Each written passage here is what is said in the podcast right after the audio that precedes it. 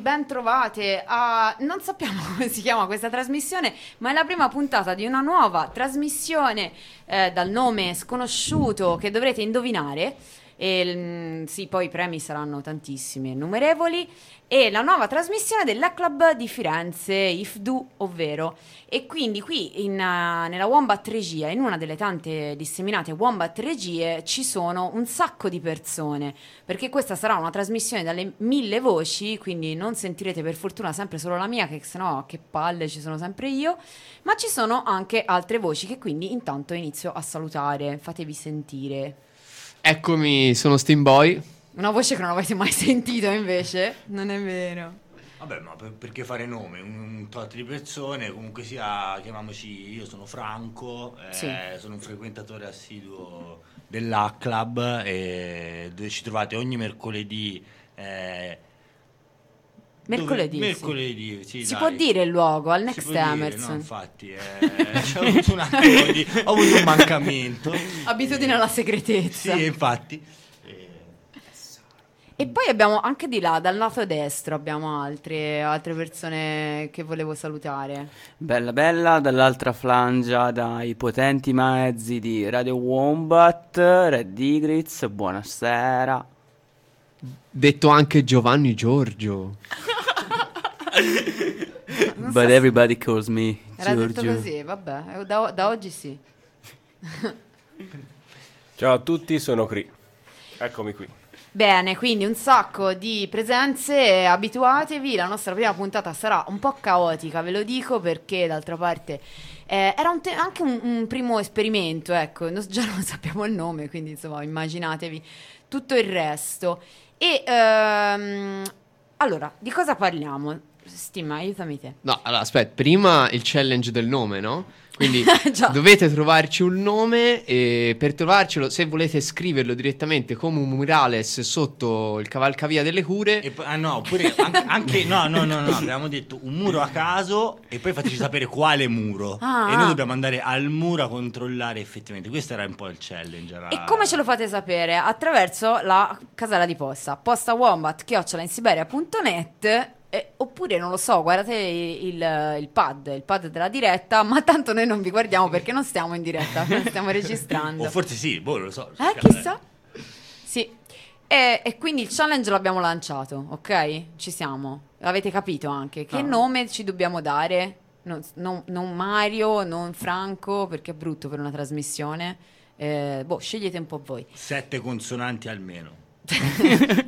Tutte di fila, insieme magari. Non è club, non la trasmissione del club, cioè una cosa un po' più fantasiosa, dai, sforzatevi.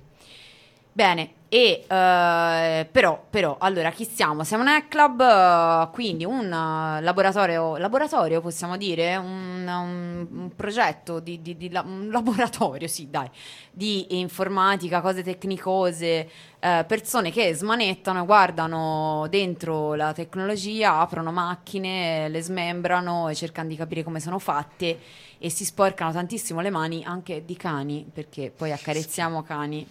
Eh, che puzzano a volte, e quindi insomma ci mettiamo le mani eh, dentro, rompiamo cose, rompiamo tutto, sì.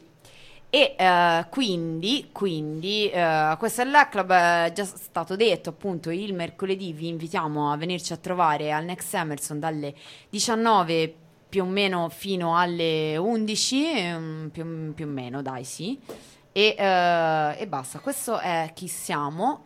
E poi però adesso introduciamo minimamente di cosa parleremo oggi, perché la trasmissione nostra vorrebbe essere una trasmissione di eh, critica alla tecnologia e comunque un, un approfondimento, una, sì, di... una, un momento in cui vi raccontiamo anche un po' quello, quello che ci diciamo, quello di cui parliamo all'E C L A B e, e generalmente vi, vi diamo un po' conto di, delle tematiche di cui si discute anche nel giro hacking, nel giro hacker e, e, nel... Sì, quantomeno cerchiamo di dare anche magari, cercando di guardare se vuoi anche la notizia del momento tecnologica, però cercando di dare comunque sia una, una lettura un minimo diversa quantomeno, o quantomeno più simpatica, ecco, del... degli schemi macroscopici e alle volte anche un po' noiosi. Certo, d'altra parte con una sigla come la nostra, mm, come facciamo a non essere simpatici? È difficile interromperla. Sì, no, no, volevamo ma non ce l'abbiamo proprio fatta. E quindi, quindi di cosa parliamo oggi? Cioè abbiamo scelto l'argomento, devo dire che tra il, il toto argomenti... Eh, ha vinto subito il primo, cioè ce n'è stato uno che è stato proposto e subito ha vinto perché c'è... Uh, piaciuto, ci ha intrigato molto, ovvero la crisi dei chip. Uh, sicuramente, o forse no, non lo so, ma probabilmente ne avrete sentito parlare, se ne parla sui giornali uh, di mh, bassa lega e media lega e anche alta un po', e, mh, e si racconta un pochino di questa crisi, soprattutto da un punto di vista, lo vedremo, geopolitico. Si parla di, di crisi militare, eh, tra tai- di conflitti tra Taiwan, Cina e Stati Uniti, si parla eh, di, di un ritorno quasi di una guerra fredda, insomma ci sono vari titoloni che insomma servono a vendere, e vedremo che però la crisi dei chip è strettamente mh, collegata alla situazione geopolitica eh, mondiale. Poi sì, sicuramente c'entrano gli Stati Uniti, c'entra la Cina e c'entrano eh, la, Taiwan, ma, ma non solo, ma vedremo che insomma ci sono delle ripercussioni e delle mh, de, mh, come dire de, delle cose un po' più interessanti da, da scandagliare, o perlomeno che a noi interessavano di più, anche perché vi confessiamo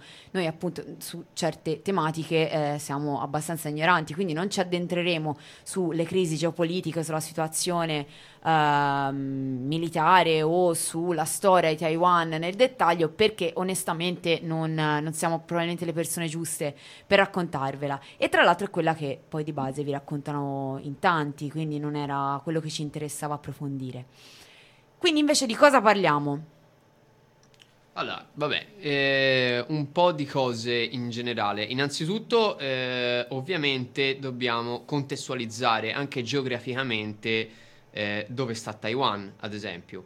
Quindi, dove, dove, dove sta Taiwan? Questo è, non, è, non è semplice, ecco, così sembra semplice, ma non è così semplice. Taiwan è molto vicino alla costa cinese, eh, diciamo tra il Giappone e le Filippine. Eh, e quindi sempre sul discorso militare possiamo dire che eh, è diciamo contornata eh, da delle basi militari che sono sia nelle Filippine, sia nel Giappone, sia nel Sud Corea e, e nel Sud Vietnam, tra l'altro. Eh, e, e dall'altro lato invece eh, molto vicina alla costa, cioè sulla costa, Taiwan è molto vicina alla costa, eh, c'è la Cina, eh, che quindi è, diciamo, l'elemento guerra fredda essenzialmente si crea con eh, questa, questa configurazione. Sì, e poi dobbiamo anche spiegare eh, che cos'è un chip. Partiamo proprio dalle basi, perché abbiamo parlato di Taiwan, abbiamo detto che più o meno era il protagonista o uno dei protagonisti di questa storia, e, e, e però abbiamo parlato anche dei chip, e quindi diciamo anche al volo brevemente che cos'è un chip, senza entrare troppo nel dettaglio, anche se poi dopo ci entreremo in realtà, però adesso per adesso diamo giusto così due parole, un'infarinatura. Allora, eh, a livello macroscopico il chip è quell'aggeggio nero che c'è nei computer con tanti piedini che fa cose che voi non vedete, ma lui dentro fa cose. Sembra un millepiedi. Sì, esatto, è un millepiedi in versione steampunk. Di silicio. Di silicio, esatto. È importante dirlo in effetti. Quadrato. E di base il chip sta ormai ovunque, è, eh, è l'elemento che serve ai computer eh, e a tutto ciò che è computerizzato e mh, quindi or- oramai qualsiasi cosa per funzionare, cioè è colui che si occupa di fare il calcolo logico eh, dei dati che voi immettete all'interno eh, dell'infrastruttura su cui il chip è posizionato. Eh, quindi essenzialmente ovunque, perché eh, ovviamente banalmente i computer, i telefoni, ma sono veramente ovunque, sono dentro i mouse, dentro le tastiere. In tutti, in tutti i sistemi automizzati fondamentalmente possiamo trovare un chip almeno di riferimento. Praticamente dagli anni cinquanta in poi i chip sono stati messi dappertutto, li possiamo trovare in tutti gli oggetti praticamente elettronici. E vedremo sì. di, di recente ancora di più. Sì. Anche su oggetti un po' meno eh, che, che uno se l'aspetta un po' meno, ad esempio appunto il discorso delle automobili. E ci arriveremo, sì. E, quindi questi erano un po' i due, come dire, le, le inizi, gli inizi del discorso, no? Quindi da dove partire. Eh, a questo punto volevamo farvi, un, giusto per continuare a inquadrare un pochino la questione, Uh, vi, vi mh, delineiamo a grandi linee quello che è eh, fondamentalmente un riassunto un po' di quello di cui andremo a parlare, e anche della questione che eh, così anche per come viene proposta nei, nei giornali, ma neanche troppo, ovvero eh, intanto cioè, che c'è stata una um, siccità momentanea a Taiwan. Questa è un po' la base de- della questione, che dura ormai da, da un po' di tempo, ehm, e questa siccità, che comunque è una siccità che è effettivamente particolare, nel senso che non accadeva eh, da, da cinquanta anni, una cosa del genere, però eh, ha inciso, in qualche modo è riuscita a mettere in crisi tutto il mondo, perché insomma questa crisi dei chip, l'avrete letto, comunque condiziona le industrie, condiziona le vendite di automobili, ehm, ha effettivamente mosso degli equilibri enormi. E com'è possibile quindi che una siccità momentanea in Taiwan, mh, un posto che probabilmente non pensavamo essere così strategico, metta in crisi il mondo intero? Quindi da, da, eh, fondamentalmente il discorso che svilupperemo ci, ci, ci porterà a, ad arrivare a delle conclusioni. Intanto Taiwan è diventata evidentemente centrale nella, posiz- nella produzione scusate, dei chip, e eh, la Cina, gli Stati Uniti e, e, e beh, del resto anche il resto del mondo dipendono da lei. Eh, Cina e Stati Uniti, lo vedremo, si litigavano già da tempo, quindi non c'era, insomma, questa non è una, una scoperta. E, Taiwan non ha la forza militare per impedire un'invisio- un'invasione militare, eh, l'avrete sentito, no? Di, di venti di guerra tra Cina e Stati Uniti, eh, che, che borbottano, insomma, per, per da una parte l'invasione della, de, di Taiwan e dall'altra parte la difesa di Taiwan. Ecco, è ab- abbastanza improbabile per ora, spoileriamo, che, che, che la Cina invada Taiwan, però ehm, diciamo che comunque sia Taiwan, non avendo la forza militare eh, teorica né pratica per impedire questa invasione, gioca la, par- la carta del monopolio sui chip, e anche questo lo approfondiremo. Cina e gli Stati Uniti quindi si minacciano platealmente a vicenda, ognuno fa un po' una gara a chi ha più potere su, su Taiwan, e di base eh, in questa guerra un po' a tre mh, personaggi Taiwan sta giocando una carta molto potente e, e, e in realtà si, si è rivelato un giocatore tutt'altro che passivo. Un esempio che ci era sembrato interessante, è solo un esempio di questa situazione, sintomo un po' di questa situazione, è che um, eh, all'interno della questione Covid, eh, quando si è trattato di, eh, di, di diffondere i vaccini e di vendere, quindi ovviamente, ovviamente purtroppo, i vaccini, eh, per esempio eh, tutta questa situazione di cui parlavamo si è andata a, a ripercuotere anche su questa cosa, perché ad esempio la distribuzione dei vaccini Pfizer, che qui chiameremo Pfizer,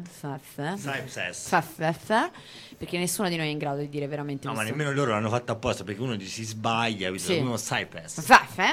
Eh, allora, la, la, la distribuzione è detenuta in esclusiva dalla For- Fosun Pharma di Shanghai, mh, anche per Hong Kong e Taiwan. Quindi Taiwan avrebbe dovuto chiedere alla Cina il vaccino.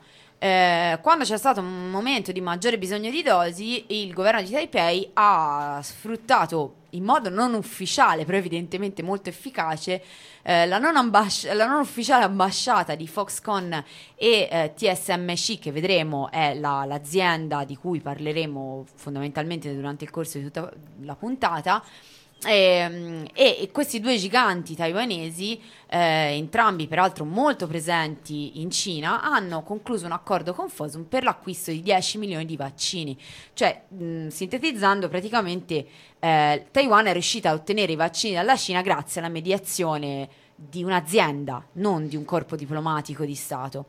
Cosa che si diceva fuori dai microfoni mh, esiste probabilmente dal millesettecento, forse anche prima, ai tempi di Napoleone, però eh, forse anche boh, non so non so se Cesare c'aveva una ditta che si spinge, non lo so, però insomma è... limitiamoci alle compagnie delle Indie. Esatto, sì, sì. È una storia vecchia comunque, però insomma è interessante notarla anche adesso. Quindi il, questo era un po' il, il, il, il riassuntino che vi facciamo all'inizio, e poi andiamo un po' a, a come dire, approfondire meglio tutti i vari aspetti, partendo dalla storia di Taiwan. Sì, allora, Taiwan innanzitutto tra il milleseicento e il milleottocento eh, era di dominio della Cina, anche se è molto brutto dire un posto di dominio di qualcun altro, ma era, sì, era, era egemonico cinese. Eh, poi eh, passò al Giappone eh, alla fine dell'Ottocento. Eh, il Giappone in un certo senso la eh, industrializzò, o comunque eh, gli portò una, un maggior numero di infrastrutture, eh, quindi scuole, educazione, robe varie. Eh, Eh, niente, essenzialmente serviva anche a far vedere alle altre isole dell'arcipelago circostante eh, che il Giappone era molto figo, yeah, e che quindi dovevano andare tutti sotto l'impero del sollevante. Sì, beh, insomma il, il Giappone di quel periodo, comunque sia dei primi Novecento, è un Giappone che viene da un mondo rurale, a un certo punto ha un'accelerata tecnologica repentina eh, in stile occidentale, ecco, in stile... Mh, fascio capitalista, a dire il vero, proprio come, come spinta. No, vabbè, il, sì, sì. Da, da, eh, cioè, probabilmente lo rivendicavano entrambi i comportamenti.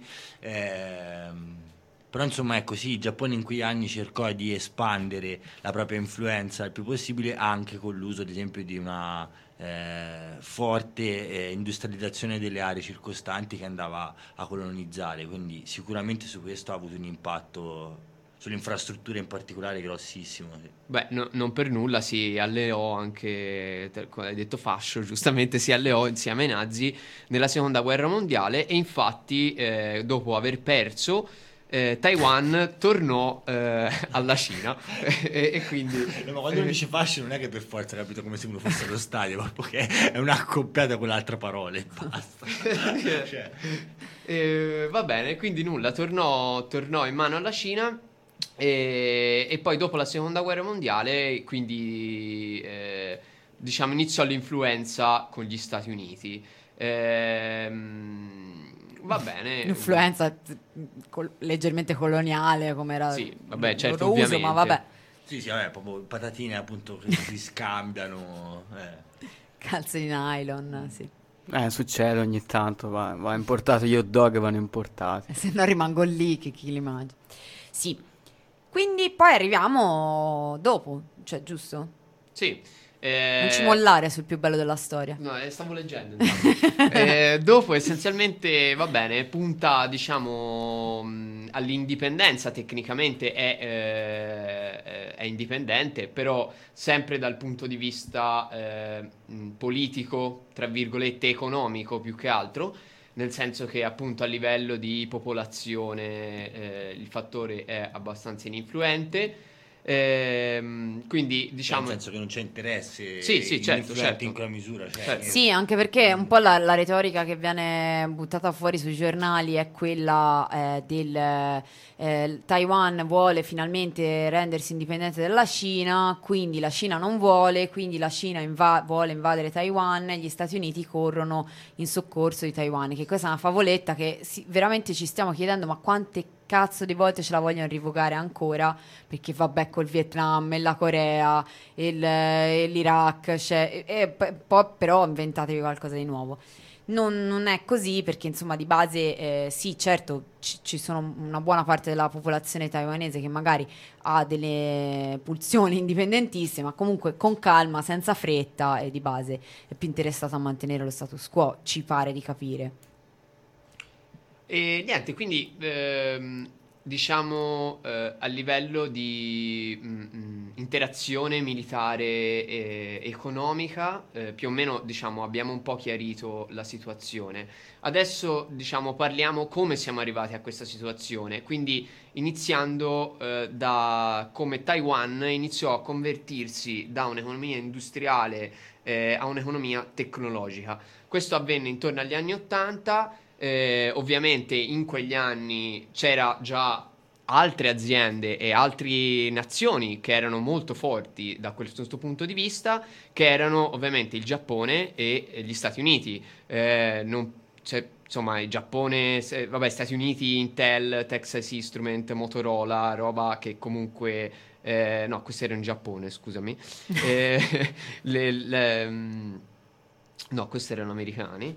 E invece N E C, Hitachi, Toshiba e Fujitsu erano da quelli giapponesi. Sì, esatto. Ehm, va bene. E...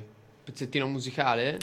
Sì, arriviamo... Mh, sì, magari finiamo, finiamo giusto il, il due paragrafetti sulla storia e poi andiamo col... così spezziamo l'argomento direttamente? Oh. No, no, ma andiamovelo ora, dai, almeno vi riposate.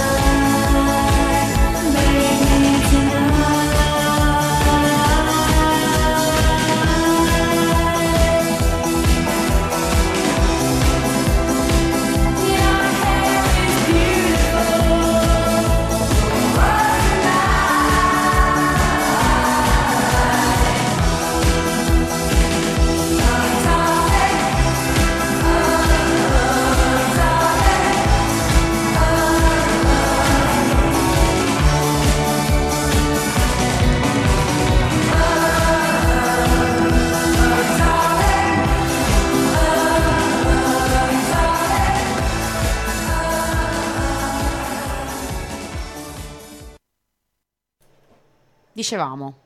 Eccoci qua. Allora, arrivando al famoso eh, boom di Taiwan e la transizione da un'economia prettamente industriale a quella tecnologica, da dove nasce un attimino questa spinta a cambiare così tanto la radice della propria economia? Nasce per l'appunto intorno agli anni ottanta, quando il ministro de... scusate... di scienza e tecnologia fa un salto, giusto un salto, nella Silicon Valley americana, e da lì viene ispirato da tutto quel boom verso la tecnologia e lo sviluppo della scienza prettamente applicata a quello che poi diventerà eh, l'hub mondiale dello sviluppo tecnologico. E da qui poi, prendendo spunto, tornerà nella, a Taiwan, e da lì crear, creerà per l'appunto uh, no mi sono perso Beh, però sembrava lanciatissimo, eh? Cioè, a me mi avevi convinto. Vabbè, niente, di base fa una copia di, della Silicon Valley a Taiwan. Sì, perché gli piaceva. Ma sì, infatti, cioè, alla fine è bella la Silicon Valley. Sì, sì, ma infatti, cioè, io mi ce lo vedo lì che va in visita, va, boh, ma è una bomba, bella. Ma non è, non è quel posto dove ci sono tutte le persone rifatte, no, no. No. No, forse volendo anche sì, però n- dipende in che, da che punto di vista lo guardi.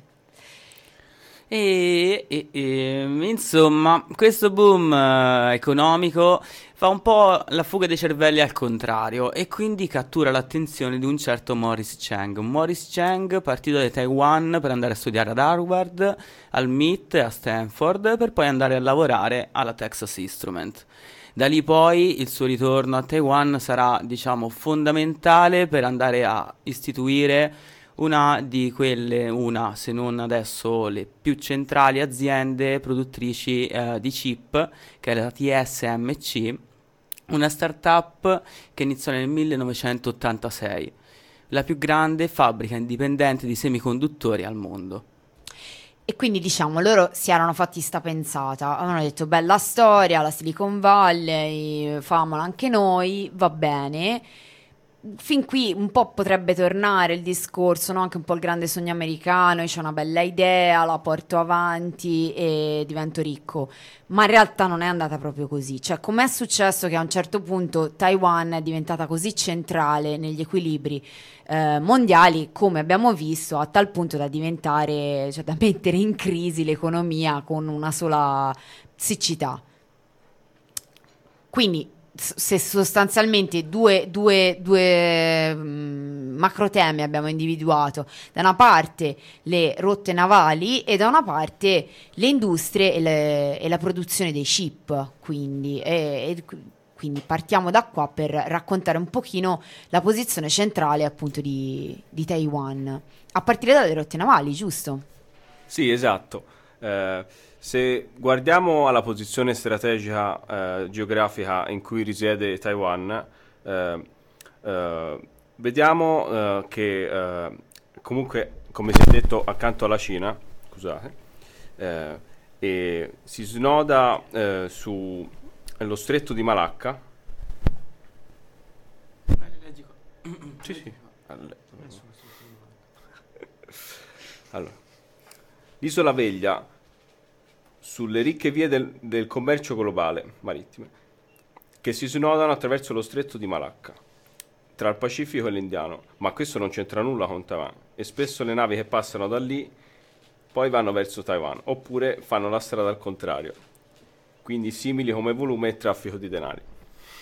Esatto, quindi lo stretto di Malacca, diciamo, è, è un po' una, un, in una posizione strategica proprio da un punto di vista geografico, e quindi e, e, e essenzialmente c'è questa fortuna che in qualche modo hanno avuto di trovarsi nel mezzo.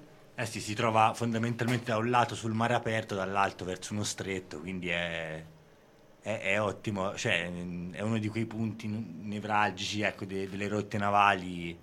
Ma storicamente sicuramente in tutto il Novecento, con eh, i grandi trasporti, le grandi logistiche.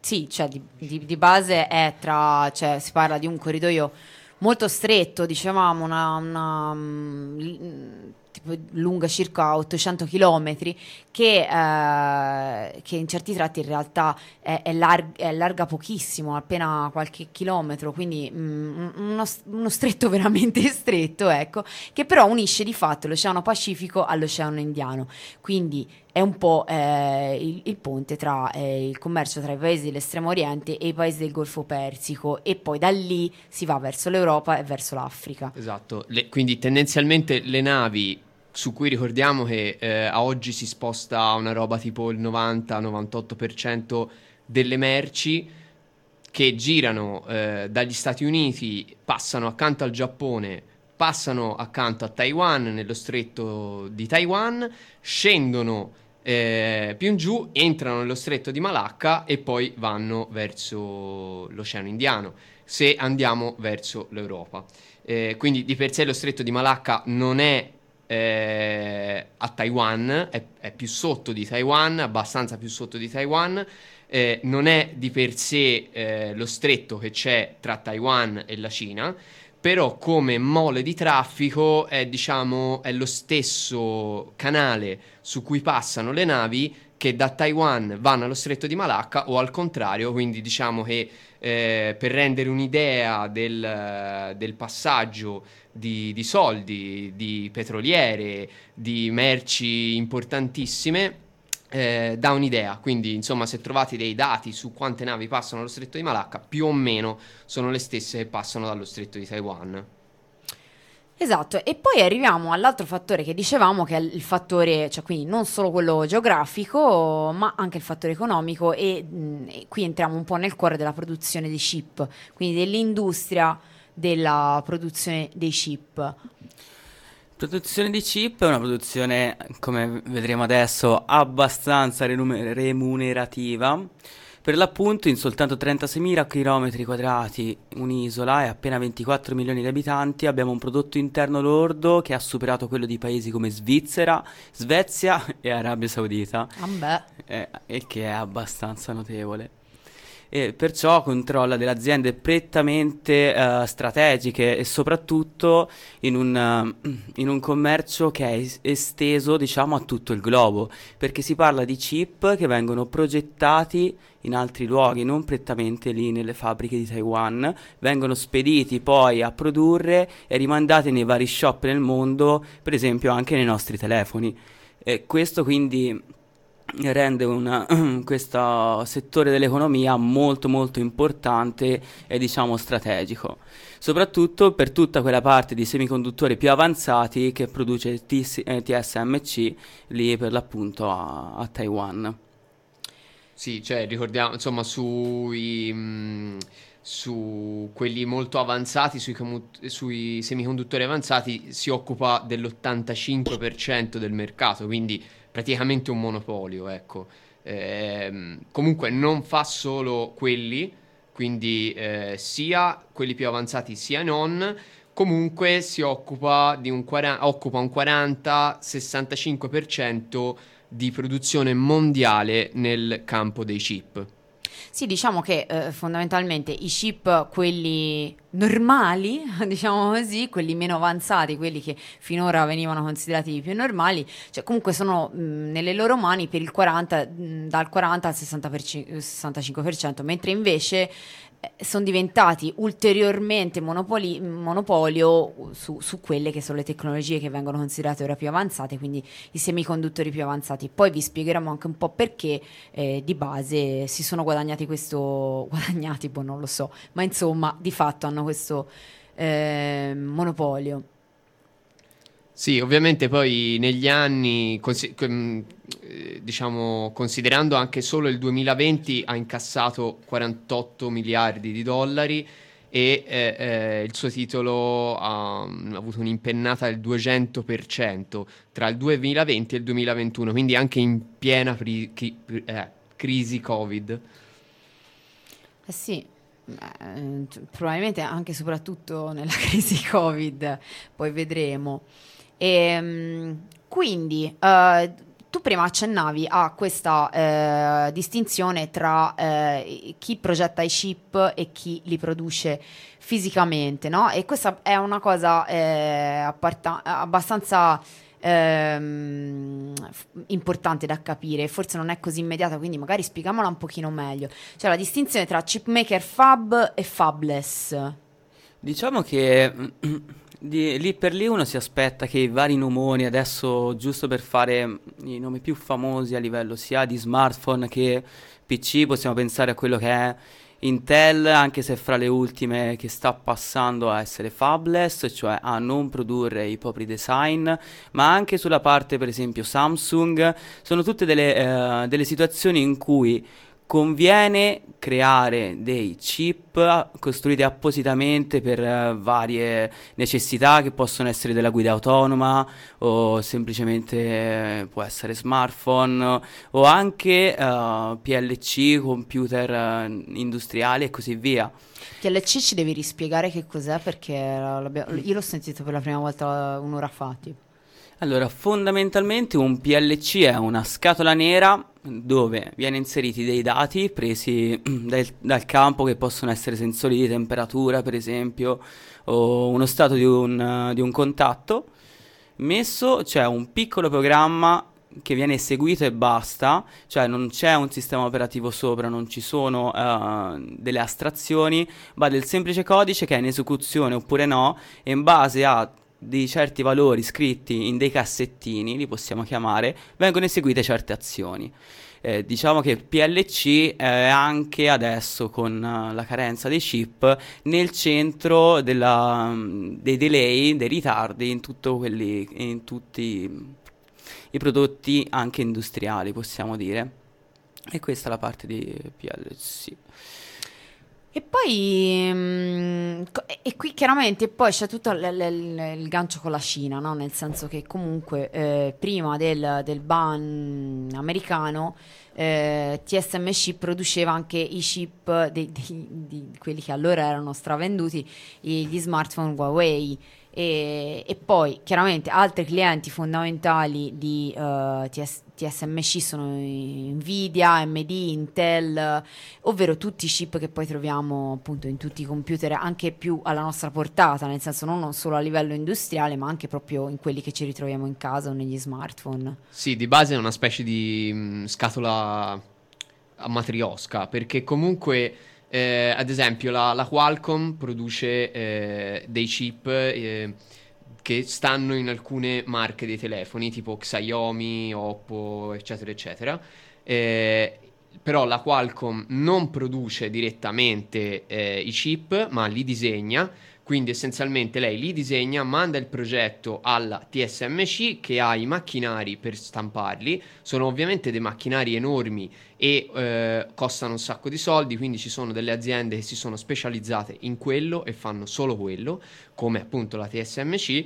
Quindi essenzialmente la Qualcomm fa il disegno, lo manda alla T S M C, la T S M C eh, lo produce, lo manda alle aziende tipo Xiaomi eccetera eccetera, che produce eh, alla fine il telefono eh, e viene distribuito. Lo sì, lo assembla.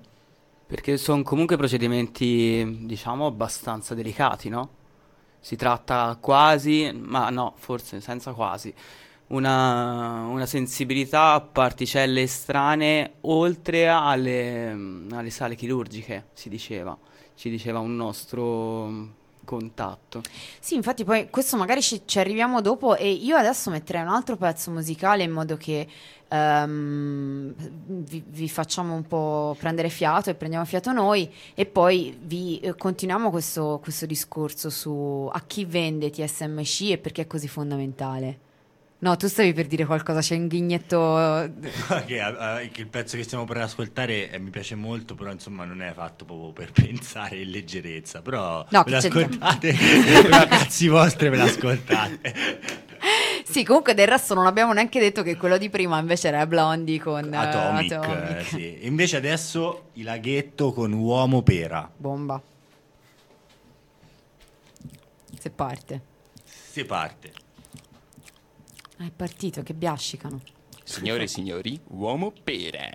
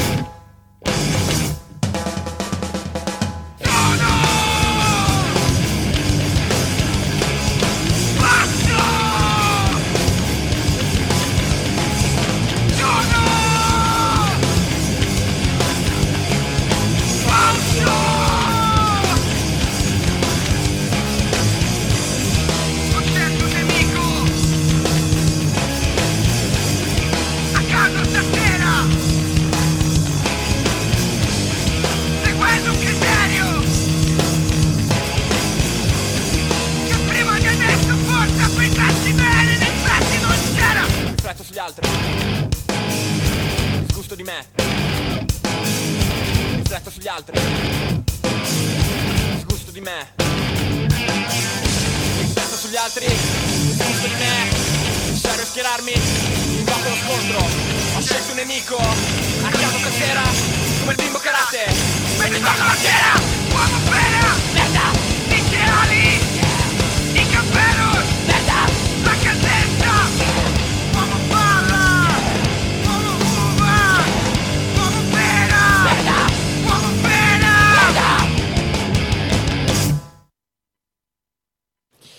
I laghetto, perché così comunque ci volevamo un po' riposare. Non è che vi abbiamo detto che potevate dormire, comunque abbiamo detto che così era per distrarvi. E, mh, quindi dicevamo, uh, va bene, però perché a questo punto eh, tutti questi produttori, no, abbiamo detto t- tutti fondamentalmente si affidano alla T S M C, cioè come ha fatto a un certo punto a diventare eh, il punto di riferimento di tutte Eh, queste aziende. E qui c'entra eh, bam, salto, c'entra l'Olanda. Ora cosa c'entra l'Olanda? Non lo so, ditemelo voi, cioè, se no lo dico io. Eh, qui c'entra se- l'Olanda c'entra sempre quando si parla di storia, perché ha colonizzato mezzo mondo, forse anche più di mezzo. E, e quindi Taiwan era anche una vecchia colonia olandese. Eh, ovviamente anche dopo che Taiwan è diventata indipendente, i legami con l'Olanda sono rimasti e il, cioè, ne, dagli anni settanta il signor Philips, che ho scoperto poco fa che è, si chiama proprio, cioè è il signor Philips. Vabbè, certo, eh, come Nobel. Sì, sì. eh, Allora, aveva investito un sacco di soldi già negli anni settanta su Taiwan. Eh, ed è proprio grazie a Philips, a Philips che Filippo. nacque Filippino, chiamiamolo Filippo, Filippo Philips. Nacque la T S M C. Eh, praticamente fu eh, una joint venture tra Taiwan, Taiwan e l'Olanda. Eh, allora, prima di tutto la Philips fornì i primi, bevre- i primi brevetti eh, della, alla T S M C, quindi per iniziare a produrre. Eh, con una tecnologia abbastanza obsoleta, però non troppissimo, che era uno virgola cinque micron, eh, cioè quando diciamo le misure intendiamo che sono i transistor all'interno dei chip, quindi eh, i transistor all'interno dei chip erano da uno virgola cinque micron, che per allora erano abbastanza ma non così tanto da farsi concorrenza, perché ovviamente Eh, la Philips aveva anche la sue, le sue risorse e l'ultima cosa che voleva è crearsi una concorrente. Su, sulla, sulle dimensioni, eh, visto che si, cioè, come dicevamo prima, si diceva che le, l'aspetto delle dimensioni eh, ha sicuramente un impatto nelle, mh, su come questi oggetti funzionano proprio a livello fisico, cioè le interferenze eh, sulle onde radio, eh, sulle frequenze insomma radio, Eh, o cose simili, però ovviamente anche eh, magari a, in, all'inizio non era così accentuato, ma adesso sì, un impatto sulle dimensioni dell'oggetto finito, cioè più piccolo era il, eh, il transistor dentro il microchip, più piccolo era il microchip, più piccolo era l'oggetto finale della catena. Questo è, insomma, è piuttosto ovvio, però ha avuto un impatto enorme, ecco, su, su tutta la filiera produttiva e le, il ridicolo abuso contemporaneo, no, del, del chip. Ecco. Cioè, di base l'idea è quindi mh, fare miniaturizzare per miniaturizzare il prodotto finito. Se prima i computer erano grandi come stanze, adesso la stessa capacità di calcolo di un computer grande come una stanza ce l'ha probabilmente, eh, non lo so, l'asta del microfono di cui stiamo parlando, penso, cioè solo l'asta anche quello. Sì, sì, no, però insomma, ecco, il chip, ora, eh, noi siamo, inquadriamo... Cioè, il chip come elemento resta uno dei, de, un aspetto rivoluzionario per quello che riguarda l'industria del, del secondo dopoguerra, eh, e la T S M C è, rappresenta, diciamo, la, la, boh, il principe di, di, di questa storiella, ecco, del, dei chip, ecco, e, e tutte le, ad esempio, di quei sistemi a matrioska in cui la stessa azienda eh, crea, si crea il compratore in un certo senso, come fondamentalmente ha fatto la Philips con, eh, con tutte queste aziende coloniali letteralmente, eh, è singolare, ecco, e, e soprattutto ci chiarisce come eh, a, cioè, stesso che si diceva prima, cioè che gli interessi su Taiwan siano internazionali e cioè, molto profondi, insomma. Sì, ci siamo forse dimenticati di spiegare una cosa eh, sul discorso del chip. Eh, I chip sì sono quelle robe nere che stanno all'interno dei vostri apparecchi elettronici, ma sono composti eh, da degli altri elementi interni, che diciamo il principale per capacità di calcolo è il transistor, che essenzialmente si comporta più o meno come un interruttore logico, che conseguen- ehm, con, diciamo creando una catena di interruttori Eh, che diciamo possono prendere determinate strade, che quindi creano degli operatori logici che sono l'AND e l'OR, quindi il, il eh, e, e oppure diciamo sarebbe eh, creano proprio, proprio la capacità eh, di calcolo dell'oggetto. Quindi se voi eh, pigiate le robe sul telefono e il telefono fa qualcosa, è perché all'interno del, del chip ci sono x mila transistor che fanno cose eh, che danno una risposta eh, a, all'apparecchio elettronico. Sì, eh, quindi in realtà poi mh, questo è, è piutt- piuttosto calzante, e vi mh, arriveremo poi a, verso la fine della puntata, credo, a fare qualche com- considerazione sul fatto che poi a volte la miniaturizzazione del appunto è, è, è, è figa, è interessante, è importante, poi però eh, c'è anche un, un'idea di progresso tecnologico che in realtà poi di fondo viene un po' di, diventa un po' una fuffa da vendere e per, per portare avanti la baracca in qualche maniera, ma poi ci arriveremo.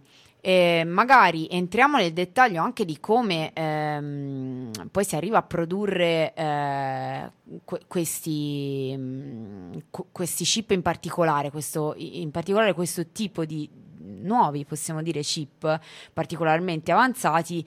E perché dicevamo, ri, riallacciandoci, cioè tra, le varie fattor- tra i vari fattori di monopolio, cioè che, che mettono al centro Taiwan, c'è il fatto che possiedono, com'è come non è, dei macchinari che non è che proprio è roba da tutti possedere, e che non è che, cioè, stiamo parlando anche di industrie magari enormi, gigantesche, come quelle che esistono in Giappone o negli Stati Uniti, che però non si possono permettere di avere questo tipo di macchinari perché sono talmente eh, particolari, diciamo, che non sono assolutamente alla loro portata. E quindi entriamo un po' nel dettaglio di questo tipo di, di lavorazione, quindi questo tipo di macchinari.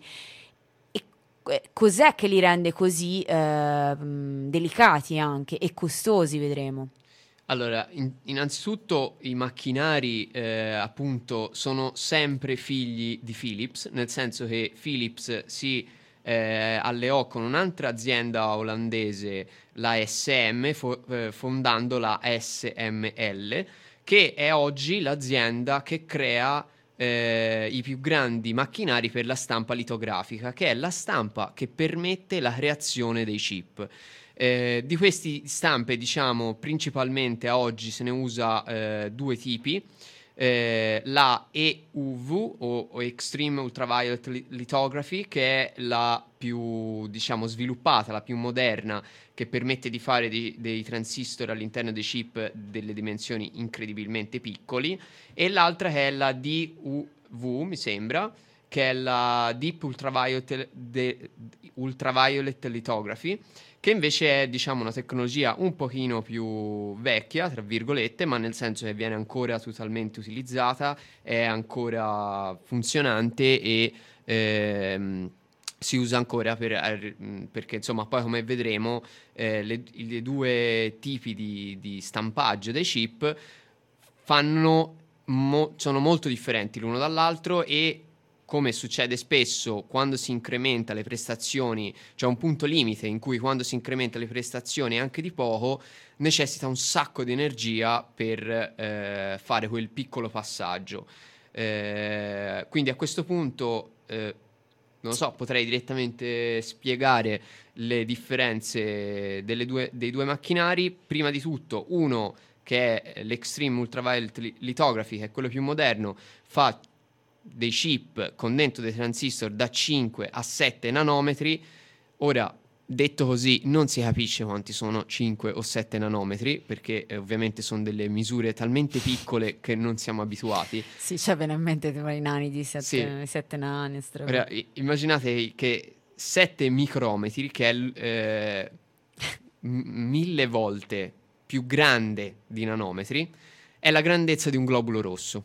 Quindi un... Non avete mai fatto un aperitivo con un globulo rosso voi? Perché non lo trovavi? Dov'è? Eh. Quindi essenzialmente eh, mille transistor dentro un chip di nuova tecnologia sono grandi come un vostro globulo rosso. E questo spiega tanto. Va bene, tante cose. Tante cose. Comunque eh, essenzialmente quindi sono macchinari. Ovviamente vi potete immaginare la precisione cui devono lavorare. Eh, e per quello si parlava anche della pulizia chirurgica, ma ultra chirurgica, perché eh, una, un granello di polvere è grande come, non so, un, un deserto, sì, cioè un continente rispetto sì, questo, ai sette nanometri. Tra l'altro dopo abbiamo una, un collegamento registrato, però che ci racconterà proprio da, da, de- da dentro una di queste fabbriche, non proprio questa, ma sempre del settore, ci racconterà es- proprio questo dettaglio. Sì. E va bene, quindi nulla, questi macchinari tra l'altro sono enormi, pesano cento tonnellate, quindi potete immaginare anche trasportarli, muoverli, co- devono essere estremamente precisi, allineati, non è che uno proprio li può portare così col muletto, e, e ne vengono prodotti pochissimi, quindi questo è un altro discorso sul monopolio, se ne producono venticinque l'anno. Eh, ovviamente quasi tutte vanno alla T S M C. Ricordiamo che l'altra che produce chip un po' da sola mi sembra sia la Samsung, eh, però diciamo principalmente non è che abbia troppi rivali da questo punto di vista. Eh, quindi come funziona a questo punto la tecnicamente? Vogliamo parlare di come funziona tecnicamente? Siamo, eh sì, siamo a questo punto? Eh sì, siamo a questo, Va bene, punto. Siamo a questo punto. Siamo arrivati a questo allora, punto. Allora, tec- ci tocca. Tecnicamente funzionano così, lo spiego molto veloce perché è abbastanza complicato. Eh, essenzialmente c'è eh, la, l'Extreme Ultraviolet Lithography, utilizza eh, del, eh, un, un raggio laser e dei, eh, delle gocce di stagno, delle micro gocce di stagno eh, in sospensione, che vengono irradiate da, ras- da un raggio laser in due fasi, la prima abbastanza debole che serve solo a preriscaldare la goccia di stagno, la seconda viene eh, invece colpito molto forte da questo laser molto potente, la- lo stagno diventa plasma eh, e eh, si carica di energia. Quando viene rilasciato il raggio laser, che il raggio laser va a pulsazioni, Eh, appena la pulsazione scende il plasma di, di stagno rilascia delle eh, radiazioni ultraviolette eh, mh, alla fine della, della, dell'ultravioletto, però sono ultraviolette. Perché viene usato proprio lo stagno e perché in questa configurazione? Essenzialmente perché quando lo stagno butta fuori, quando il plasma di stagno butta fuori la radiazione ultravioletta, la butta in uno spettro molto stretto e quindi è molto molto facile eh, essere precisi e canalizzarlo con delle lenti che poi spareranno questo eh, ultravioletto su un wafer, che è essenzialmente una, eh, una stampa, ok, su cui è inciso Eh, la copia negativa del chip. Cioè, come fai a dire wafer? E noi eh, dovremmo non, rimanere seri. Non, non ce la facciamo, dai. Non... Eh, si, si chiama proprio wafer tecnicamente. È bello. Mi stai facendo venire fame, eh? Ma si chiama wafer proprio per quello, eh? Perché è fatta a strati. Ah, non perché c'è la cioccolata. No, sì, no. Vabbè, dai. Eh, essenzialmente quindi niente, eh, questa roba funziona più o meno così, poi viene stampato il chip e tutto molto bello. Eh, i problemi eh, di questi macchinari sono che ovviamente eh, devono essere al, sul, nel vuoto, ma il vuoto non esiste, quindi essenzialmente viene messo altro gas interno Questo crea eh, ulteriori problemi, si sporcano le lenti, basta un non niente che ovviamente immaginavi su sette nanometri, basta veramente nulla che tutto non funziona, e anche energeticamente viene perso praticamente il novantanove virgola novantanove praticamente di energia, per cui c'è un'efficienza dello zero virgola zero due per cento, per cui è molto bassa. Pensate che per avere un'energia finale di stampaggio di duecento watt serve un megawatt in ingresso, quindi è proprio buttare via l'energia come non ci fosse un domani. E questo, direi, come non ci fosse un domani mi sembra proprio la frase appropriata. Esatto. E questo porta ovviamente a un problema classico di queste aziende, cioè il consumo d'acqua. Perché? Perché mh, quella che è energia dispersa di solito è calore e quindi necessita di raffreddamento. Eh, quindi questa roba consuma una marea d'acqua. Vi possiate immaginare che siano intorno ai milleseicento litri d'acqua al minuto per macchinario, quindi sono una roba enorme.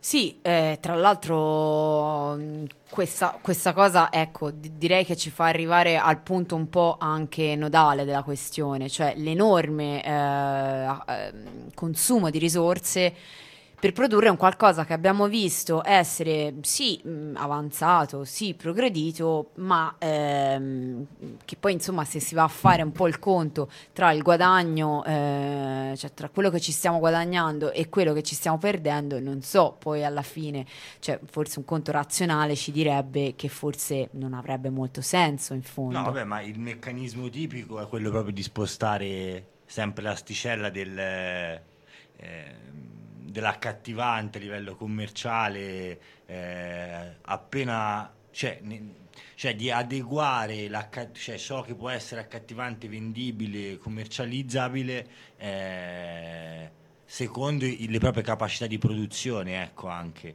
quindi mh, magari dei, dei, appunto come dicevi, dei piccoli salti eh, tecnologici iper dispendiosi, eh, fondamentalmente re- ridondanti anche a livello proprio scientifico, se uno vuole, eh, hanno mh, hanno dei costi, ecco, ad esempio ambientali che, che sono sproporzionati. Però insomma, ecco, se venduti con un'ottima pubblicità o con un, eh, un oggetto incredibilmente più piccolo di quello che avevi eh, prima ed era già piccolo, eh, eh, vendi bene insomma questa roba. Sì, cioè infatti per rendere idea, con l'altra tecnologia, quella Deep Ultraviolet Lithography, eh, di base si produceva dei chip con tecnologia da venti nanometri, che comunque è minuscola, cioè è roba comunque essenzialmente molto funzionante e molto piccola, ma con un consumo d'acqua di settanta li- settantacinque litri al minuto, cioè si passa dai milleseicento ai settantacinque. Questo è per dare un'idea di quanta energia e dispersione serve per passare da venti a sette. E magari, capito, questo ora eh, su, su questo tiro ad indovinare, ma in uno dei vari passaggi ne sono pressoché certi sia successo, avranno spacciato il tal chip migliore di un altro perché aveva una caduta di eh, interferenze radio che uno, cioè poi ne, potrebbe, che nella maggior parte dei casi passerebbe in quel grandissimo ombrello dello sticazzi, cioè eh, quindi sì, mh, sì. Ma, Eh, tra l'altro che, che di base questo poi viene rivenduto a noi con il, il generico cappello del smart, dell'innovazione, sì, sì. Cioè, ancora più generale, sì. È Pro- green. Ma io green no, proprio no. Dovrei rendermi conto di una cosa, no, ma eh, milleseicento litri d'acqua, quanti campi da calcio sono secondo voi? Rispetto a un acro. Un, non lo sta facendo dei gestacci. È un volume quello, non sono metri quadrati. Non urlare nel... Grazie. Bene, ora però io direi che se ce la facciamo, facciamo una roba che non abbiamo assolutamente provato, perché siamo alla prima puntata e siamo dei, degli sprovveduti e delle sprovvedute. E, però non, non proviamo a far sentire questo audio che ci arriva da un lavoratore che eh, lavora in una fabbrica che produce wafer e non la Loacker. Lo so che lo state... che bontà. State pensando alle marmotte. No, quelle erano di quell'altro. No, No, sì, è un, un palumpa che lavora in questa fabbrica di cioccolata dove si producono wafer. Proviamoci, eh, non è detto che ci riesca, magari sentite del silenzio, proviamo. Sì, comunque ci mancherebbe. Bisogna farli prima cosa in un ambiente completamente privo di polvere. Esistono vari tipi, uno dieci cento in base al numero di particelle che ci sono nell'aria. Quindi uno significa che c'è una particella di aria, dieci un decimo e cento un centesimo e così via. E quindi bisogna essere in ambienti completamente sterili come una sala operatoria, bisogna indossare mascherine, tutte completamente eh, che appunto ostruiscono i palmi e tutto, bisogna fare movimenti lenti, bisogna persino scorreggiare a terra, infatti tutta la struttura delle camere bianche in cui vengono prodotti i chip è fatta con dei buchi e il flusso d'aria è sempre da, eh, giù, da su verso giù, in modo che appunto non tocchi mai i chip. Eh, nell'interno, perché si mettono sempre a faccia in giù. Eh, per quanto riguarda la qualità si, si guarda in maniera meticolosa eh, il posizionamento delle materie chimiche, degli acidi e soprattutto del rame eh, e l'allineamento dei polimeri di... dipende dalla lavorazione, comunque dei vari tipi di chimici.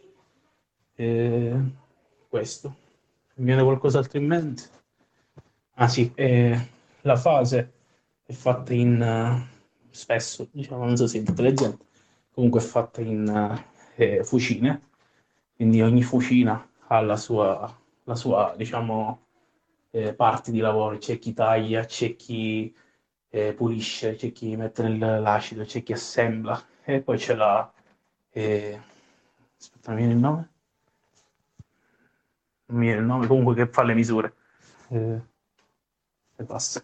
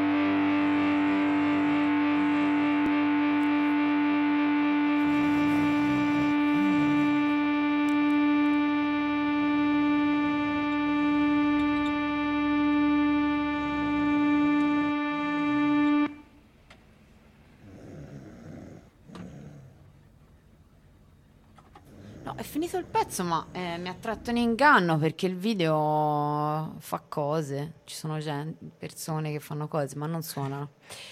Va bene, ehm, quindi eravamo sulla questione dell'acqua, del, del consumo di, di acqua, e questo sic- sicuramente è un qualcosa che va, va un po' approfondito, diciamo, perché abbiamo detto sicuramente che eh, c'è un enorme, sproporzionato, gigantesco comune, consumo d'acqua. Tra l'altro ci dicevamo fuori dai microfoni, certo che è un consumo d'acqua immenso, probabilmente non è però mh, in rapporto molto più immenso rispetto a tante altre industrie, cioè nel senso in realtà un po' tutto il mondo ehm, industriale eh, si, si appoggia su uno sfrenato consumo di risorse, tra cui di acqua, eh, quindi per esempio ci siamo divertiti a guardare dove sono queste industrie, non solo quelle dei chip in realtà, ma eh, quelle un po' legate a, a questi componenti elettronici, e, e sono, guarda caso, sempre vicini al mare, perché evidentemente eh, devono succhiare sempre grosse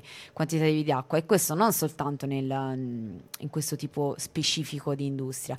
Però c'è da dire che è un po' questo il modello industriale che adesso è quello sì, sì, no, che i due, viene pompato. I due aspetti, infatti, cioè il, la, il posizionamento costiero dell'industria in genere è legato alla logistica e, e alle questioni proprio di, di utilizzo dell'acqua. Eh, diceva bene Steamboy che è una, una buona metrica per avere un'idea di quello che un'azienda, un'industria potrà costruire, è la stessa cavolo di efficienza che ci viene rigirata a noi come eh, guarda questo oggetto quanto è efficiente, in genere anche vuol dire che quell'efficienza da qualche parte l'abbiamo pagata, e in genere sarà pagata in un processo produttivo eh, che, mh, che, che, mh, che è molto dispendioso, cioè la, quella stima in cui uno dice che zero virgola zero due per cento è l'efficienza letteralmente significa che se gli devo dare dieci buste di zucchero eh, ne riesco a utilizzare fondamentalmente, ne trasformo in un'energia utile eh, meno di, di un decimo di un cucchiaino, insomma, ecco, eh, eh, e questo dà una buona cifra, e soprattutto che, che quell'inefficienza eh, a livello industriale, insomma, ecco, cioè in generale l'inefficienza viene tradotta in calore, e quel calore viene sempre, cioè deve essere raffreddato. Questa cosa qua è un eh, cioè il fatto è che del, di tutto il processo industriale eh, quello dell'acqua è, è, è forse non, con malizia alle volte, ma semplicemente anche forse per ingenuità spesso sottovalutato, cioè eh, ha magari meno impatto eh, pop eh, rispetto allo smog, eh, all'inquinamento, alla plastica in senso eh, sì, di, di interesse generico, ma quello dell'acqua e del consumo di acqua in, eh, legato all'industria è un, diciamo un aspetto super centrale. E... sì, sì, oltre a no, um, oltre al discorso ovviamente eh, del, dell'acqua, che quindi è necessario, come si diceva, dell'inefficienza calore, eh, anche le dimensioni, nel senso che di solito una roba inefficiente, oltre a essere eh, se, se scalda, ha bisogno anche di più superficie. Quindi eh, un'altra di quelle problematiche che hanno queste, eh, questi enormi sistemi di produzione sono ad esempio appunto che la, la Extreme Ultraviolet è circa tre volte più grande rispetto alla eh, Deep Ultraviolet, e, eh, eh, e questo significa no, non solo ovviamente... Eh, occupare spazio, ma è letteralmente mangiare il suolo. Quindi queste aziende crescendo occuperanno anche posto, oltre a consumare acqua e tutto. Quindi si mangiano tutto. Quindi fondamentalmente se si, si rimpicciolisce da un lato ci si espande sull'altro, cioè quindi esatto. Eh, buffa questa, questo contrappasso in qualche maniera. Un po' un cane che si mangia la coda. Poi è assurda la differenza fra i settantacinque litri e i milleseicento. È veramente un parecchio. Sì, no, tra l'altro mi sono persa se, ci, se, se abbiamo detto poi i numeri, non li abbiamo detti, cioè nel senso le, si parla di un'azienda che eh, la T S M C che ogni giorno utilizza centocinquantaseimila tonnellate d'acqua, ehm, c'è il progetto che poi vai a, vai a verificare, però anche perché eh, stiamo parlando di numeri che sono veramente difficili da verificare e anche da trovare, però insomma noi ci è riuscito a trovare questi. Si parla di un progetto secondo il quale entro il duemilaventiquattro dovrebbero riuscire di queste centocinquantaseimila tonnellate a riutilizzarne sessantasettemila eh, riciclate e fatte rientrare in circolo eh, nel, nel processo di produzione. In questo modo si, si parlerebbe di un risparmio d'acqua del quarantatré per cento del fabbisogno. Eh, questo tutto in maniera teorica, eh, anche perché crescendo la domanda di, in realtà poi crescono anche i, i bisogni di approvvigionamento, quindi chiaramente se già abbiamo visto che con questa crisi in realtà la Apple, per esempio, per fare un nome, mh, ha, ha aumentato sì, ha aumentato tanti, a dismisura le richieste di produzione di questi chip, cioè in prospettiva non ci aspettiamo che, che diminuiscano o che rimangano stabili, quindi probabilmente si parlerà di una crescita esponenziale, quindi sì, e comunque tendiamo sempre di più alla miniaturizzazione, quindi probabilmente non è che è l'ultima tecnologia, da qui a poco probabilmente continueremo a fare chip sempre più piccoli, il che probabilmente significa altro consumo di risorse. E bene, quindi chiaramente questo ci porta un po' a tornare a, ai motivi, eh, cioè a quello di cui stavamo parlando, ovvero la crisi eh, di siccità, la crisi idrica di Taiwan. E quindi chiaramente è vero che Taiwan è uno dei luoghi più piovosi del mondo e questo probabilmente è stato uno dei motivi per cui eh, la T S M C ha avuto il suo fiorire proprio in quel luogo. Però eh, fatto sta che poi quando a un certo punto un caso vuole che smette di piovere per un tot, tutto va in crisi. E, no, ma i cambiamenti climatici non esistono. Esatto, senti come fa freddo. Bla bla bla bla. Eh. Infatti loro hanno detto, siccome non piove più qua, facciamo una fabbrica in Texas, che già lì non piove, quindi siamo a posto. E almeno infatti si risparmia anche l'acqua, guarda come siamo ecologici.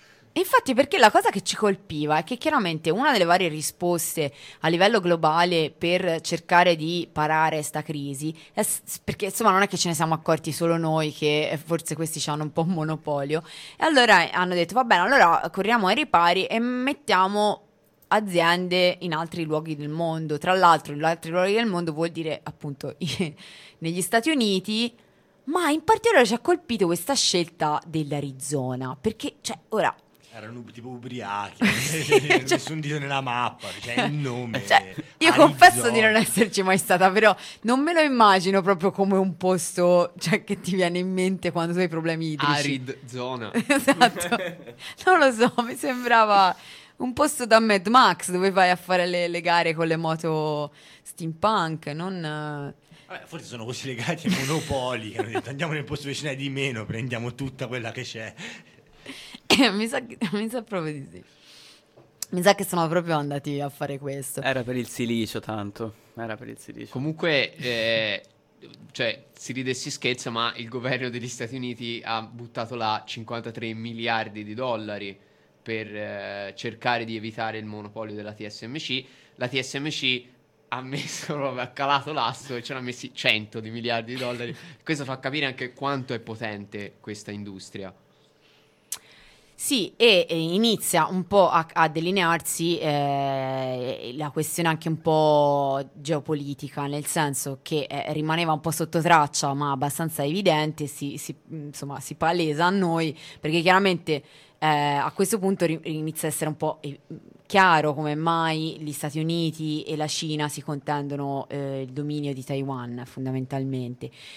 E che poi è un dominio strano, perché in realtà poi abbiamo visto che è, è più Taiwan che li domina, se no, dobbiamo dirla tutta. Se, tra l'altro ci sarei dimenticati di dire una cosa un po' in, abbastanza importante, che eh, il governo di Taiwan, in, siccome c'era questa siccità estrema, ha tolto l'acqua ai campi, cioè ha, ha fermato l'irrigazione dei campi agricoli per darla alla T S M C. Questa è un'altra delle cose che fa capire come vanno le scelte a livello governativo e che eh, non, insomma vanno dove ci sono i soldi, non vanno essenzialmente per aiutarci, a volerci tanto bene, ecco. No, no, danno la cifra da, da un lato de, di quanto questo settore sia così importante, dall'altro, cioè, è la parte più singolare di questo settore qua, è proprio di come il privato riesce a, cioè, a imporre così tante cose, a essere d'ambasciatore verso,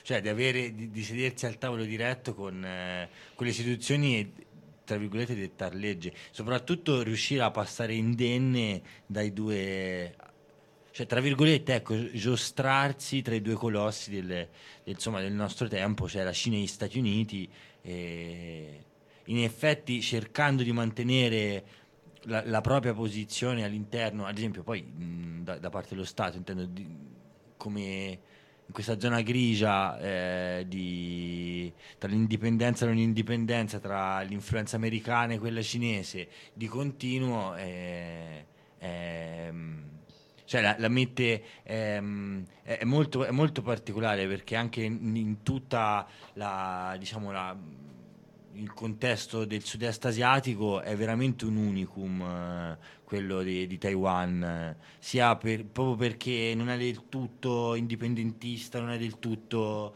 eh, fedele, non è del tutto, cioè eh, è veramente una zona grigia, nella zona grigia in genere eh, interessanti em- em- eh no emergono eh, insomma em- emergono i più forti, ecco, vince il capitale, eh sì. Sì, si è, si è visto abbastanza bene.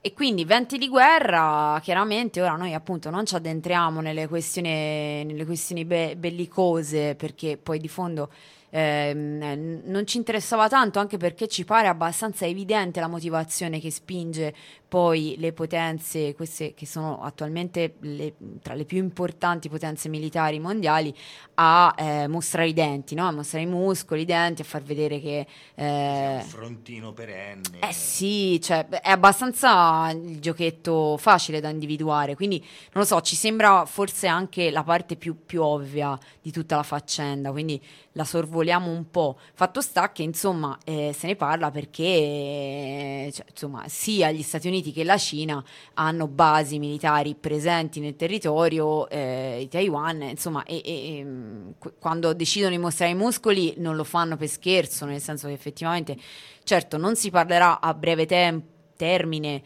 di, uh, di un'invasione da parte della Cina, non, non, penso sia abbastanza improbabile anche che anche gli Stati Uniti ehm, abbia un, un interesse a, boh, a, a entrare a gamba tesa in maniera palese, però è, insomma, di, di base quando vogliono scherzare insomma, non scherzano neanche troppo, cioè sanno bene il fatto loro, insomma, le armi ce l'hanno e come. Io direi che magari mh, facciamo sentire un ultimo pezzo e poi ci avviamo verso le, la conclusione, dove abbiamo anche tutta una parte sulla, sulle automobili e su tutta la, la questione mh, che non riguarda strettamente computer e, e tecnologia, che, che in fondo ci sembrava un po' ovvio che, ave, che contenesse dei chip, che quindi spingesse verso la direzione della produzione di, questi, di queste tecnologie, ma insomma tutta la parte un po' forse meno ovvia. Siete d'accordo? O yes, volevate approfondire yes, uh, qualcos'altro? No, no, io volevo solo dire che Taiwan è a centocinquanta chilometri dalla costa eh, cinese, quindi è estremamente vicino, è uno dei motivi per cui eh, c'è anche questo, diciamo, conflitto militare. Lo stretto nel mezzo tra Taiwan e Cina è stato dichiarato dagli Stati Uniti mare internazionale, il che mm-hmm. significa bomba libera tutti, ci possiamo passare tutti, ovviamente l'hanno detto loro, i cinesi non sono molto d'accordo e, e quindi ogni tanto passano le portaerei, allora gli altri mettono gli aerei, allora tirano fuori i missili e ovviamente il giochino è questo, e quello che sentiamo sui giornali è essenzialmente di solito questo tipo di confronto militare, che comunque è grave, cioè stiamo parlando di qualcosa di due potenze che hanno l'atomica, che hanno missili intercontinentali eh, e quindi insomma male, molto male. E sarà interessante, sai, se per esempio invece dello scontro plateale militare si prenderà, la Cina prenderà la rotonda e cercherà di costituire in sé delle fabbriche, delle alternative a T S M C. Vari tentativi li ha fatti, li ha provati, ma sarà interessante vedere un attimo gli sviluppi. Dico. Sì, anche perché appunto eh, è, il gioco è sempre molto complicato, perché è vero che Taiwan produce eh, chip, eh, però è vero anche che molti li vende alla Cina. Quindi le vende sia alla Cina che agli Stati Uniti, ma molti, per il fatto che comunque è molto vicino alle coste cinesi, le vende a, a, alla Cina. La Cina, dal canto suo, ha proprietà di la maggior parte delle terre rare, che sono parte della, della miniaturizzazione dei chip, per cui essenzialmente lo scambio è fatto. Eh, Taiwan non può vivere senza la Cina, la Cina non può vivere senza Taiwan, e lo stesso vale per gli Stati Uniti. Quindi anche questa latenza fredda, guerra fredda che si è creata, è anche in parte grazie al fatto che Taiwan vende a entrambi, e quindi eh, crea un, una... convenienza reciproca. Sì, esatto, cioè crea uno stallo per cui non conviene a, entra- a nessuno dei due eh, farne diventare un terreno di battaglia. Va bene, consoliamoci con uh, gli Evolution So Far.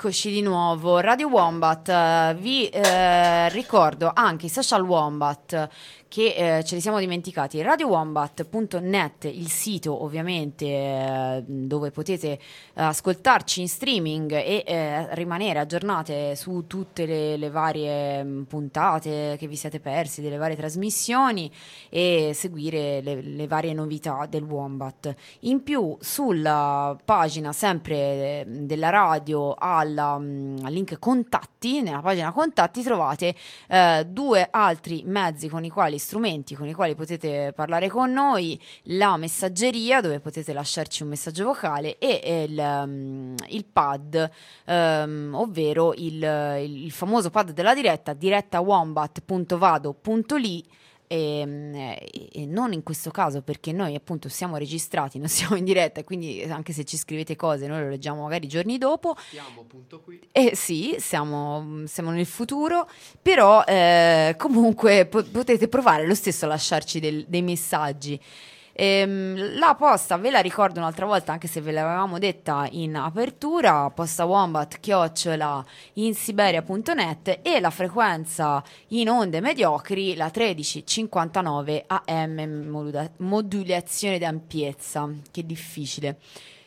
Bene, i nostri compiti l'abbiamo... Che adesso funziona, è bellissimo, è bellissimo. Si sente da ovunque, cioè, proprio, anche da Taiwan. H Q ai quasi anche nel futuro. E mh, quindi avevamo detto, eravamo un po' arrivati alla questione, eh, sì, ma bella storia i chip, ma pro- uno dei vari problemi che, che, che insomma rendono la questione particolarmente pressante è che questi chip, di cui vi abbiamo ampiamente parlato nel corso di questa puntata, non li troviamo soltanto nei computer, negli smartphone, in quello che già insomma inizia a essere super diffuso, eh, ma anche in una serie di, ehm, di strumenti, di macchinari che, diciamo, fino a poco tempo fa non, non si pensava avessero necessità di essere così smart, così, così appunto sofisticati. E siccome tu sei un, un esperto del settore, ovviamente ti chiediamo eh, di, di illuminarci sulla questione automobile, per esempio, perché poi in tanti si sono a un certo punto resi conto della questione della, della crisi dei chip, perché non riuscivano a comprarsi la macchina, perché la macchina non c'era, e gli dicevano eh purtroppo non arrivano, la, la Panda non arriva, no, la Panda forse arrivava sempre, non lo so, comunque non so che macchina si compra, io mi compro la Panda, però... Ehm, fatto sta che molti sono accorti di questa cosa. Oh, ma cosa ma c'entrano? Pensate alle macchine elettriche. Eh, infatti, ecco, lì poi, ma chi le compra le macchine elettriche? Ma sì, ci vuole trentamila euro. E quindi però, che cosa, a cosa, cosa c'entrano le macchine con i chip? Allora, siccome prima di tutto noi veniamo dal futuro, la prima cosa che vorrei fare è dare i numeri del lotto. Che, che sono set, sulla ruota di Firenze ovviamente sono settantasei, trenta, settantuno, novanta, dieci, mi raccomando. Una domanda, ma vieni dal futuro, ma che giorno? Così li gioco. Eh, infatti. No, vengo da poche ore prima di voi. Viene a passato, cioè, cioè po- dopo di voi, nel senso ludopatici e appassionati di tecnologia, cioè, per poi... Io vi ho dato eh. i numeri, ora volete sapere troppa roba. Ah. Cioè, giocatevi sti numeri, poi prima o poi vincete. Sempre, noi li giochiamo sempre. Allora, invece le cose più importanti, le, le macchine, le macchine sono importanti. Allora, eh, di base il problema del, del va- varie robe, del problema del chip è stato anche colpa delle aziende automobilistiche, che detta così sembra che, non so, si può dare la colpa a una roba poco influente. Invece le aziende automobilistiche sono tra le maggiori mh, e sono tra le più importanti, sono quelle che fatturano di più nel mondo eh, totale, mo- nel mondo tutto. Quindi il settore, il settore più, più proficuo eh, in termini di fatturato, eh, se la gioca... Ehm, alla grande con eh, i big pharma, o anzi l'industria farmaceutica la, la, la doppia, ma anche con quella de, de, dello sporco petrolio, ecco, in senso stretto, è gigante. Sì, sì, sì, spesso è poco sotto con le più grandi del petrolio, insomma è qualcosa di enorme. E, e quindi ovviamente hanno un fatturato enorme, hanno un indotto enorme e ovviamente eh, muovono molto il mercato eh, anche del chip, perché le macchine moderne, per i vari mila controlli di robe che hanno dentro, eh, hanno comunque chip ovunque. Eh, quindi cosa è successo? Le, prima, prima di tutto la cosa buffa è che le aziende automobilistiche non comprano tonnellate di migliaia di stock di roba e le mettono, eh, le stivano nei, nei magazzini. Perché? Perché sia l'industria dell'auto è abbastanza fluttuante come mercato, sia perché ovviamente anche i chip sono abbastanza fluttuanti, nel senso che eh, ci sono continuamente nuovi, i prezzi cambiano molto. e quindi loro non fanno grandi magazzini, ma comprano via via quello che pensano e stimano. Quando c'è stato il Covid, ovviamente la stima delle vendite delle auto andava praticamente a zero, perché eh, giustamente non la usavi. Esatto, cioè non la usavi, che ti serviva, perché la dovevi cambiare. Invece in realtà cosa è successo? Che dopo il Covid, siccome la gente è stata in casa a guardare la televisione, appena è uscita ha comprato la macchina, perché la pubblicità funziona ed è, è come. Io conosco anche persone che hanno comprato la macchina subito prima del Covid e che quindi non l'hanno mai potuta usare per tipo sei mesi. Vabbè, eh, che gli andava bene, perché dopo eh, forse non gli arrivava nemmeno. Esatto. Essenzialmente, il, quindi, cosa è successo? Eh, dopo le, le aziende automobilistiche erano un po' impreparate a questa, eh, a questa super vendita post-Covid. Eh, hanno, sono andate un po' nel panico, hanno chiesto alle aziende produttrici di chip un numero snumerevole di, di chip, eh, sia perché in realtà a questo punto hanno imparato e vogliono fare un po' di magazzino, sia perché eh, di base chiedendo più chip scali i, le priorità dell'azienda che te le vende, per cui se te ovviamente gliene ordini miliardi e di miliardi, sei importante, te li do prima. Eh, ovviamente però cosa è successo? Che tutte le altre aziende hanno fatto uguale, perché eh, si sono trovate eh, nella stessa identica posizione, quindi hanno anche loro chiesto molto di più di quello che serviva, tutte hanno fatto un numero di richieste enormi, provocando eh, un, un, quella che poi è, è parzialmente anche la crisi del chip, anche per questo, cioè un, una richiesta spropositata ri- rispetto alla possibilità di produrli questi chip. Eh, ovviamente la T S M C ci ha guadagnato perché il prezzo è salito, eh, e loro ovviamente hanno fatto un profitto molto più alto. Sì, e questo era qu- quanto riguardava l- il mercato dell'automobile, e-, e invece c'è un altro pezzo che volevamo velocemente raccontare mh, prima di, di, di, di salutarvi, che è la questione I O T, ovvero Internet of Things, che eh, è un, un, un ramo eh, diciamo industriale che negli ultimi anni abbiamo imparato un po' a conoscere, più che altro ci hanno, ci hanno spiattellato in faccia talmente tanto che per forza abbiamo dovuto imparare. Quanti di voi ci stanno ascoltando dalla lavatrice? Esatto, sì, sta, sta dinamica per cui praticamente anche il tuo frigorifero deve essere smart, perché ti deve dire eh, quante banane ci sono dentro e da quanto tempo, quindi non puoi guardare da solo se sono nere ormai e stanno facendo la muffa, ma te lo deve dire il chip di cui sopra. Riconoscimento bananale. Esatto, no, suona malissimo. È un termine banale. Riconoscimento non lo, banale. Non lo diciamo mai più. Taglia, taglia, que- taglia. E quindi il, uh, arriviamo alla amatissima eh. Internet of Things. Internet of Things, cioè questo grande nomone per dire banalmente delle cose collegate che chiacchierano fra loro, che comunque non, si, non, non significa quasi nulla detto così. Fondamentalmente sono eh, l'interconnessione fra oggetti, che è ancora peggio, forse è ancora più fuffa. Oggetti che vedono cose, che, oggetti che fanno cose, vedono, parlano gente. E vedono gente in si luoghi. Si sentivano soli, se no, no? Eh, eh. Vuoi che la lavastoviglie non parla eh. col frigo? Non bastava un cavo, c'era bisogno del Bluetooth. Scusate. Sì, sì, infatti. No, sto pensando adesso alle lavatrici solitarie nei magazzini, nei garage della gente. Triste. È tristissimo. E fondamentalmente è poter far comunicare autonom- autonomamente due oggetti per avere una conseguenza, che sia quella di ordinare la spesa oppure eh, far scattare per esempio l'alimentazione alla lavatrice quando ha fatto ed è ormai stand by, o mh, vari livelli, diciamo. Tutto questo però spostato su un, uh, tutto un ambiente mh, che solitamente non è nella quotidianità della gente, che è la parte industriale.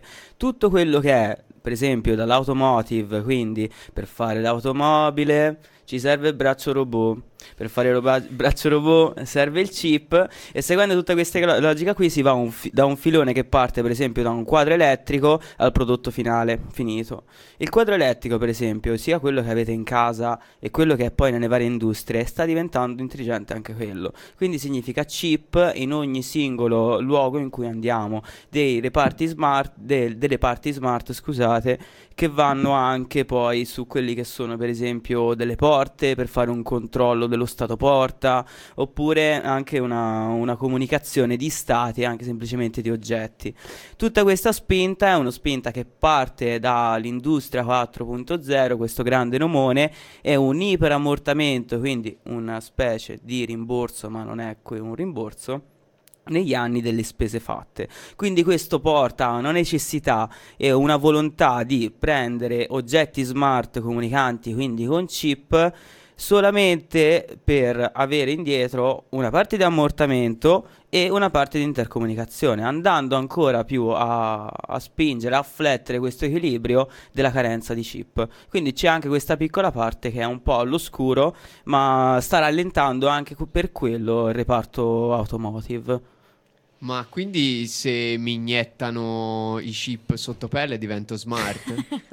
Col vaccino, chiaramente. Posso parlare col frigo? Perché avrei così necessità di parlare col frigo. Hai provato col cavo? Ah. eh, però anche te, eh.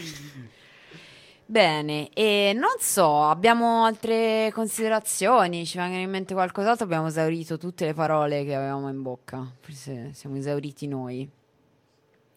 Direi che si è fatta una certa, questa era la prima puntata della innominata trasmissione dell'E-Club Fiorentino di I F D U. Vi ricordiamo ancora una volta che se volete venirci a trovare siete le benvenute e benvenuti il mercoledì dalle sette di sera a circa le undici, e non abbiamo detto il nostro sito ifdu punto noblogs punto org, eh, dove potete trovare un po' più di informazioni su di noi, su che cosa facciamo e magari anche su qualche evento un po' speciale che ogni tanto organizziamo, qualche corso, qualche presentazione eh, specifica. Quindi vi invitiamo a venirci a trovare o quantomeno rimanere in contatto con noi, e vi direi salutiamo, vi diamo appuntamento alla prossima. Anche la eh, punta, la punta. Ah, anche la, la punta. punta punto org. Ricordiamo sempre anche quello, sì, la punta punto org, eh, lo strumento, l'agenda condivisa del sottobosco fiorentino, dove trovate un po' tutti gli appuntamenti della, della gente che conta. Ma vogliamo fare anche, vogliamo dire cosa ci sarà mh, da parte dell'A H L A B, eh, qualcosa al futuro? Cosa riserva? Ma tu lo sai? Ma sì, dai. Ma sì. No, perché se no, che persona istruita, veramente. Ma sì, c'è il corso di Python zozzo zozzo. Sì, però è uh-huh. bellissimo, perché il collega qua, qua accanto sta guardando quello di giugno, il mio passato. ma, ma il bello, ma il bello ma è che non si siamo, sa quando stiamo trasmettendo. Siamo così nel futuro noi che ne abbiamo oggetti. No, a parte scherzi, eh, ne rifaremo un altro eh, probabilmente verso gennaio, febbraio, sul eh, sempre di Python, per fare dei applicativi buffi e funzionali per eh, gli utenti che non devono chiedere mai. E, mh, poi andremo a fare delle, delle pre- mh, prossimamente ci saranno, mi sa, delle uscite per presentare eh, la guida all'autodifesa eh, digitale a Siena. Eh, sì, non è niente di fissato, quindi non mi sbilancerei quindi, nel dare appuntamenti. Giovedì, gio- ok, tutti a casa mia. Beh, ma siamo, ma siamo vol- volentierosi. Comunque è inutile che andate su I F D U. Questa era la parte dove andate. L'ultima roba che c'è è di giugno. Ma tu non lo dovevi c'è, dire, perché tanto dire. Poi noi andavamo a casa e correggevamo tutto sicuramente. Tanto. Vabbè. Perché siamo nel futuro, ma anche nel passato e nel presente del esatto, futuro. Multiuniverso. Siamo ovunque e comunque. Nel metaverso. Io direi di fa- lasciarvi... Farla finita. di farla finita. Di suicidarci. E uh, vi lasciamo con un ultimo brano musicale, giusto per lasciarvi un attimo così. C'era anche il brano di Ciubecca. Sì, che, si chiama... Che... È, un video, è un video consigliato, una storia consigliata. Si chiama Many Moods of Ciubecca. In pratica è una... come dire... Ma, ma sì, spoiler. Il titolo dice un po' tutto, non, non la sua, la sua incapacità di esprimere altre parole, ma consiglio di guardare, di seguire tutte le storie di Ciubecca e di tutti i suoi stati emotivi, tutti. Compagno Ciubecca. No, vi faccio, vi, vi faccio sentire solo un pezzettino per, per rendervi l'idea. Questo è allegro. Questo è triste. Qui è in fila alle poste. Ride. Dopo che ha fatto un gol meraviglioso. Ha vinto l'otto. Spigolo preso col mignolo. Quanto dura questo video? Ah no, questo è eh, veloce. Però sì, insomma, ecco, tanti, tanti, tanti, tanti bene, emozioni. Basta, basta, basta. Beh, penso che se cercate ci saranno anche le versioni da un paio d'ore, dieci sì, ore, le continue, no? E con questa ultima perla di, di ultra nerdismo vi salutiamo, vi diamo appuntamento a chissà quando, alla prossima volta. Io volevo fare un saluto al mio frigo che l'hai lasciato da solo a casa. Noi parliamo con la radio. Ciao ciao. Ciao. Ciao. I want to deal with a bigger insult, man. The heat, the heat, the heat, the heat, the heat. It's coming down hard. We got to get uh, our shit together. It's time to go left and not right. Gotta get it together forever. Gotta get it together for brothers. Gotta get it together for sisters. For mothers and fathers and dead niggas. For non-conformists, one-hitter quitters. For tights and tights, for shade figures. Let's get it together, come on, let's make it. Gotta make it, to make it, to make it, to make it, to make something happen, to make something happen, to make something happen, let's make something happen. Word to fight, we're gonna bring it to the overlord. Drinking Cisco, chilling with the gold microphone cords. And we grip our balls every time we stuntin' on tour. Cause we never bore, responding to the ready crowds roar. And promoters try to hit us with the art of war. We about our business, we not quitters, not bullshitters. We deliver, we go getters, don't be bitter, cause we not just niggas. Cherubi, my fire wove into different cloth. Ain't nothing forbidden, the second kid is written off. Hardest spit in the city, y'all niggas spitting, getting so confused and amazed. You prepare your brain, missing lust and planning for our future people. None of our people involved. Pouring Henny and smearing off, the kid and cracking off, cracking off and smearing off. Completely turn the Molotov, Molotov the spaceship door before that bitch is taking off. And oh, it seems the poorest persons, the people forsaken dog, the Washingtons, Jeffersons, Jacksons on the captain's log. They'd rather leave us to the gray and water poison deli small. Glass unblackening, it's happening. You feel it, y'all. I'd rather see we in a three by three structure with many bars. Leave us where we are so they can play among the stars. We're taking off the Mars, got the space vessels overflowing. What you think they want us there? All us niggas not going. Reputation ain't glowing, reparations ain't flowing. If you find yourself stuck in the creek, you better start rowing. Used to see the T V screen as a place I land my dream. In the car stereo, where they would promote the show. Optimistic real brother with a real hope. We ain't a space program for niggas. No, you stuck here, nigga.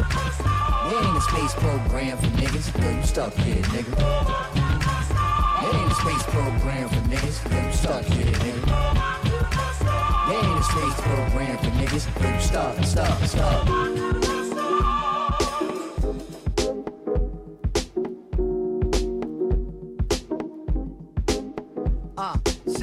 Sometimes I read the paper every day. All these happenings are secular, just happen different ways. And the president's refined in her wings, she's confined with about thirty Percocets and five bottles of wine. Carolina, nothing finer than a black woman who climbs to the top of the state building, claiming that their flag is mine. Now people on top of people feels like we can't breathe. Put so much in this motherfucker, feel like we shouldn't leave. Put it on T V, put it in movies, put it in our face. These notions and ideas of citizens live in this space. I chuckle just like all of y'all. Absurdity, after all, takes money to get it running, and money from trees will fall. Imagine for one second all my people of color, please. Imagine for one second all the people in poverty. No matter the skin tone, culture or time zone. Think the ones who got it would even think to throw you a bone.